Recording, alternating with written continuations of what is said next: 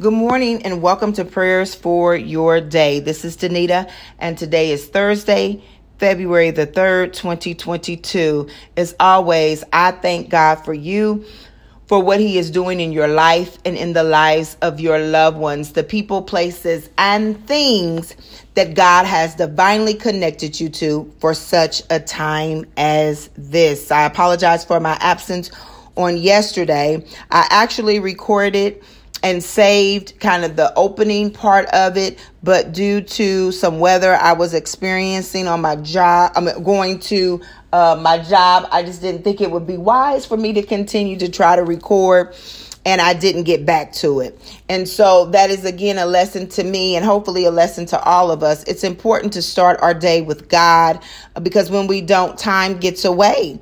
Time gets away and time sometimes gets the best of us. So it's a reminder to me that really, Danita, this is get on this as much as you can before you leave the house so that nothing can can get in the way of um of praying with and for uh, your brothers and your sisters in Christ.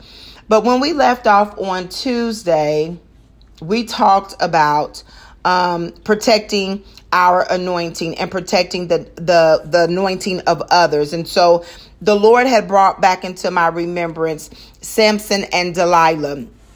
And so I asked you all to read Judges chapter 13 and let the Holy Spirit speak to you in terms of revelation. So when we left off on Tuesday, we had talked about being specific in our prayers. When the angel of the Lord um, went to uh, Samson's mother. He told her that she was barren and childless. He also told her that she was going to conceive and have a son.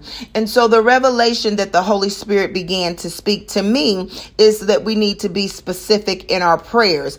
We need to know, we need to talk specifics when we're talking to God. We need to talk specifics. Not that God doesn't know specifics, He knows everything about us, but we need to be specific specific about what we want him to do in our lives. Even though the angel was talking to the woman, it's a reminder to us how the angel spoke in specifics. He was specific, so we can be specific because God desires to do a specific thing in our life. God just doesn't desire for you to be married. He desires for you to be married, to have agape love in your marriage, that your marriage bring you both joy, that your marriage bring you both peace, that you have godly offspring, you know that and I can go on and on and on. So when we pray about things, we have to be specific in our prayers and it's okay to be specific because when you read Genesis to Revelation,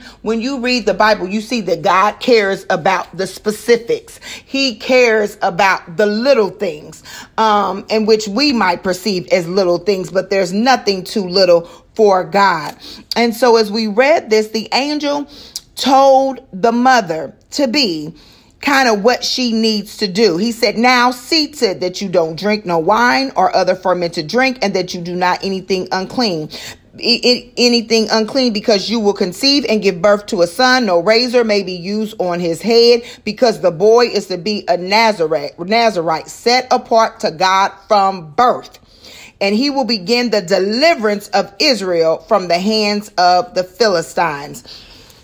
So from the very beginning, before he was even born, don't you know that God feels that way about us? Don't you know that before we were even born, before Genesis 1 and 1, God was saying for the woman, for the girl, for the boy is to be a blank set apart to God from birth and he or she will begin dot dot dot. Don't you see that God really had those plans for you and I the plans that we are now living the the goals and the dreams that that are that are in the desire that are placed in us don't you know that God had that from the very beginning when we were made in the sacred place in our mother's womb? He predestined the anointing that was going to be on our lives. So whatever it is that you're good at, whatever it is that you excel in, whatever it is that you do that gives God glory. Because remember, it's not about us. It's about him.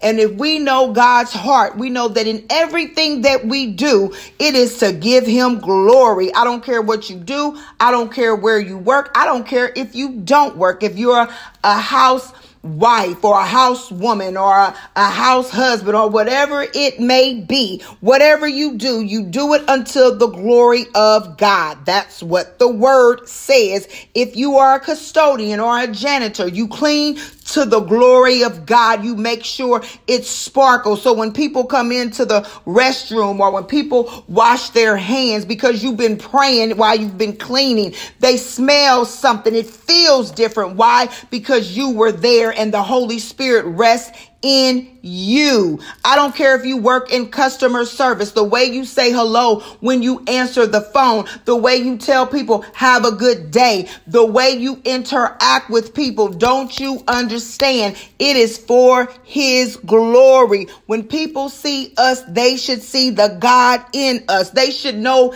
that it had to be God because they were feeling so bad, but yet this young woman or this young man came to them and told them to have a good day or told them to smile. They have a beautiful smile because you talk to somebody who's been feeling like they were less than or have been feeling like they were unattractive. Every time people encounter us, they should have an encounter with the Holy Spirit.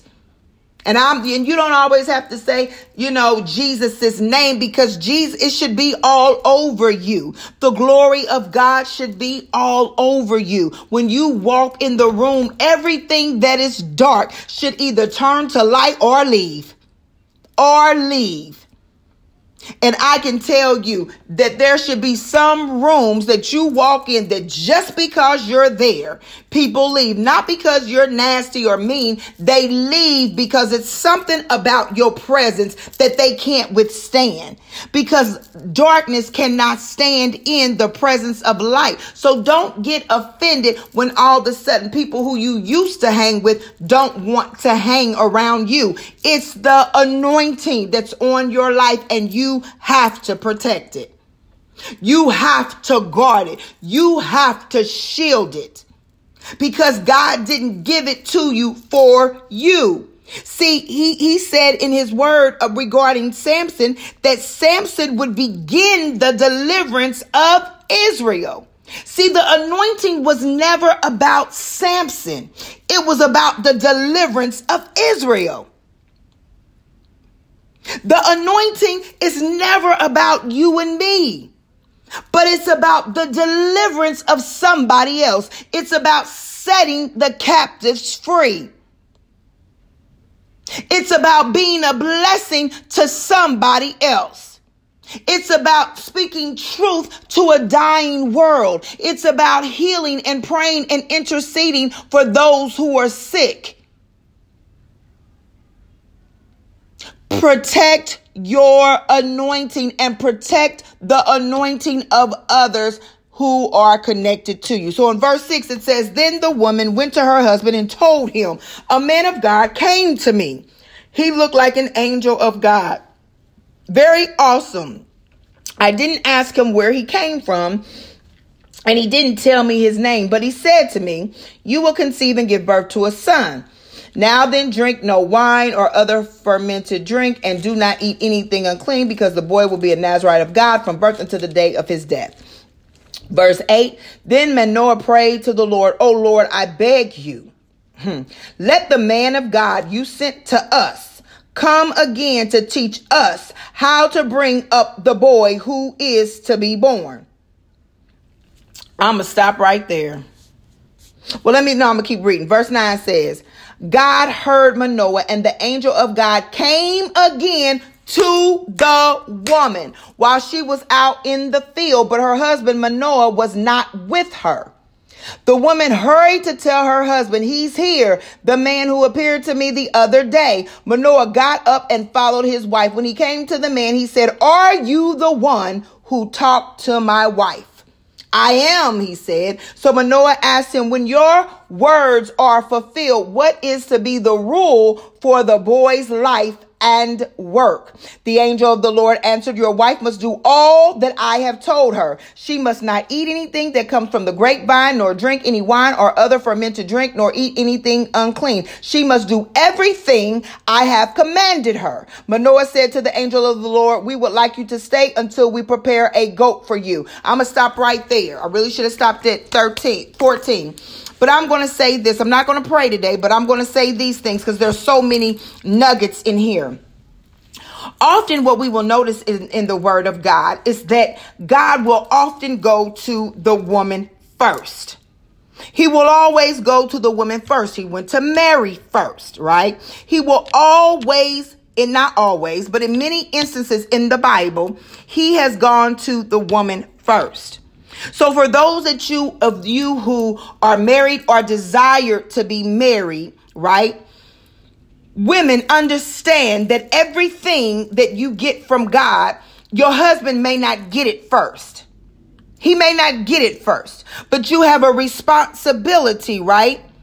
To go tell the husband what God has said. Now, men, men who are husbands, men who desire to be married, you have to understand the two are one. When Manoah prayed to the Lord, he said, I beg you, let the man of God you sent to us, to us. The two are one. He didn't say, let the man of God who came and talked to my wife come talk to me. He didn't tell me that. He didn't do that.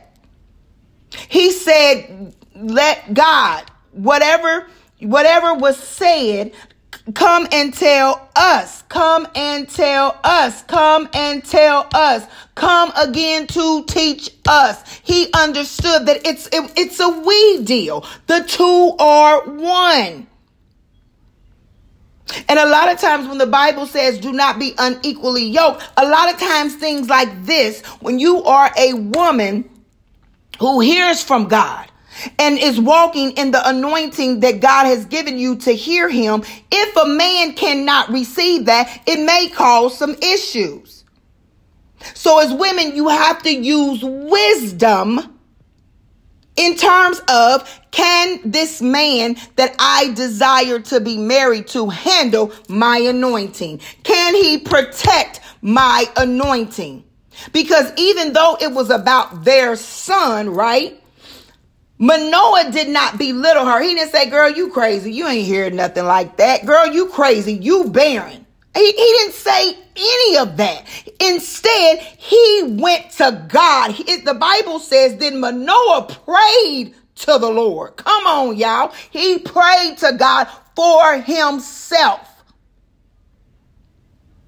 He prayed to God for himself, but he said us, meaning he was in agreement. Let the man of God you sent to us come again to teach us. It, wa- it wasn't a doubt. But he wanted to know. He wanted to hear it. But he said us, y'all. He said us. Take hold of that. If you are married, take hold of that. God desires for it to be we. Everything that Mary, everything you do, even from protecting each other's anointing, should be us. And if it's not us, because the woman is worried about this, that, and the other, or the man is worried about this, that, and the other, that's going to cause some problems. But see, God heard him, and the angel came again to the woman. Again, he went to the woman. And she hurried to tell her husband. Hallelujah. And then the man got up and followed his wife. Oh my God. He got up and followed his wife. We are living in a time where we have to know that we know that we know. It's okay to follow your wife. If your wife is the one that God chooses to speak to, it's okay to follow your wife. It said he got up and followed his wife. Now, somebody might say, well, she's out of order. The man is the head of the household. It has nothing to do with being the head. It has to do with who is God speaking to. Who is God speaking to? The angel could have went and spoke to uh, Manoah. And it never says the wife's name. At least I've not read the wife's name. It only says the husband's name. But it said that the husband got up and followed his wife to the angel of the Lord. Hallelujah. Because he understood that she had heard from God. And it wasn't about her, it was about the assignment. It was about the anointing on Samson's life. I'm going to say that again. It wasn't about her. It wasn't the fact that she was a woman. It wasn't the fact that she was trying to tell him what the angel said. It, it wasn't about her. It was about what God was saying about how to protect the anointing on their child's life. But he had to recognize, Manoah had to recognize that his wife heard from God. He had to put pride aside and recognize, I got to get up and follow her. And we have to recognize that even though he prayed, the angel of the Lord showed up with the wife.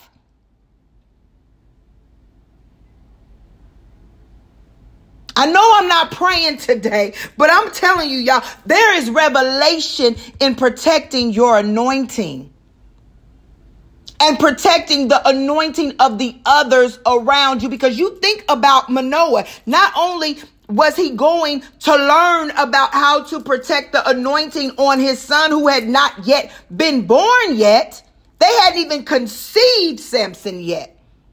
But he also had to protect the anointing that was on his wife for this time and for this season because she was hearing from God. The angel was showing up to her and giving her direction for their family. Because it wasn't about them, it was about the deliverance of Israel. So when we can come to understand, when we can come to understand that the anointing is not about us. The anointing is, it, it, wasn't about her running around. God told me, thus said the Lord. It wasn't about that. It was about the anointing on what she was carrying. Oh my God. Hallelujah. There is an anointing on what you carry. There is an anointing on what God has placed on the inside of you. Protect your anointing. And I thank God that Manoah did not shut his wife down. At least, you know, what we're reading right now. He did not shut his wife down. He did not say, girl, you ain't heard from God. But he said, teach us, God. Woo! Teach us, God. Show us how to bring up the boy. Show us what to do, God. He went to God. When his wife shared, he went to God. Oh my God. I pray, men, if any men who are listening, I pray that when your wife comes and tells you something, that you go to, to God on behalf of y'all, both of y'all. And I pray that you protect her anointing. Don't shoot her down. Don't make her think that she's crazy or that she's too spiritual. But go to God. Protect her anointing as she is carrying something. What are you carrying, people of God?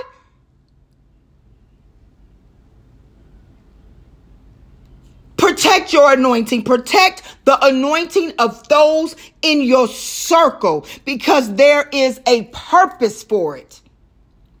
And watch God work. Hallelujah. I love you all. Have a blessed day. Um, I'm excited about this word because as many times as I've read the story of Samson and Delilah, see, that's why we need a Rhema word. That's why we need a right now word. And I pray, this is my prayer for you today, that your ears would be open to the little, to the things that you deem are little, to the things that you deem are small. And that you follow up and follow through with what you hear. When God gives you names of people in the Bible, I pray that you go back and that you read them and watch God just begin to take the layers off and allow you to see in a deeper way what God is saying because he's speaking, he still speaks. He still speaks. He still he still speaks. He still hears. For the Bible says for for the one who has made the ears, does he not hear? For the one who has made the eyes, does he not see? I'm so glad that we serve a Savior who still hears us and who still sees us. Even in the midnight hour, He hears you and He sees you. Protect your anointing, it has a purpose. Love you all. Bye bye.